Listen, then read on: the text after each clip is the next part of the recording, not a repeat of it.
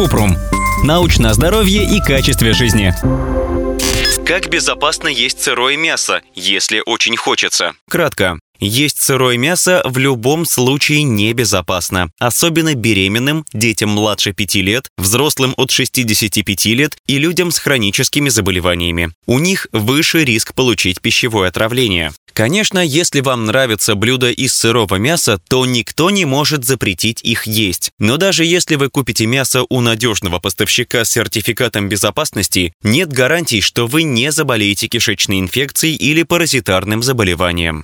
Подробно. Сырое мясо может быть заражено бактериями, сальмонеллой, листериями и кишечной палочкой. Заражение происходит во время убоя, если кишечник животного случайно надрезали, и потенциально опасные микроорганизмы распространились на мясо. Бактерии сырого мяса могут вызвать пищевую инфекцию, поэтому деликатесы из сырого мяса, например, тартар из стейка или карпаччо из говядины, не считаются безопасными, особенно для людей, которые подвержены высокому риску пищевой пищевого отравления. Есть простое правило. Если сомневаетесь в качестве мяса, лучше приготовить его. Чтобы точно не отравиться, важно соблюдать внутреннюю температуру мяса. Для стейков, жаркого и отбивных она должна быть 63-72 градуса по Цельсию. Проверить температуру поможет пищевой термометр. После приготовления мясу нужно дать постоять 3 минуты, чтобы убедиться, что вредные пищевые бактерии погибли. Если не собираетесь подавать блюдо сразу, нужно держать его горячим до подачи при 60 градусах по Цельсию или выше. Мясо не должно остывать до температуры, при которой могут размножаться микробы. Свежее сырое мясо лучше готовить сразу или хранить в холодильнике при температуре ниже плюс 5 градусов по Цельсию. Нельзя оставлять сырое мясо при комнатной температуре. Чем теплее,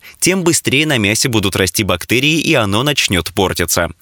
Кроме того, для профилактики перекрестного заражения важно, чтобы мясо при хранении не соприкасалось с другими продуктами и поверхностями. Ссылки на источники в описании подкаста. Подписывайтесь на подкаст Купрум, ставьте звездочки, оставляйте комментарии и заглядывайте на наш сайт kuprum.media. Еще больше проверенной медицины в нашем подкасте без шапки. Врачи и ученые, которым мы доверяем, отвечают на самые каверзные вопросы о здоровье. До встречи!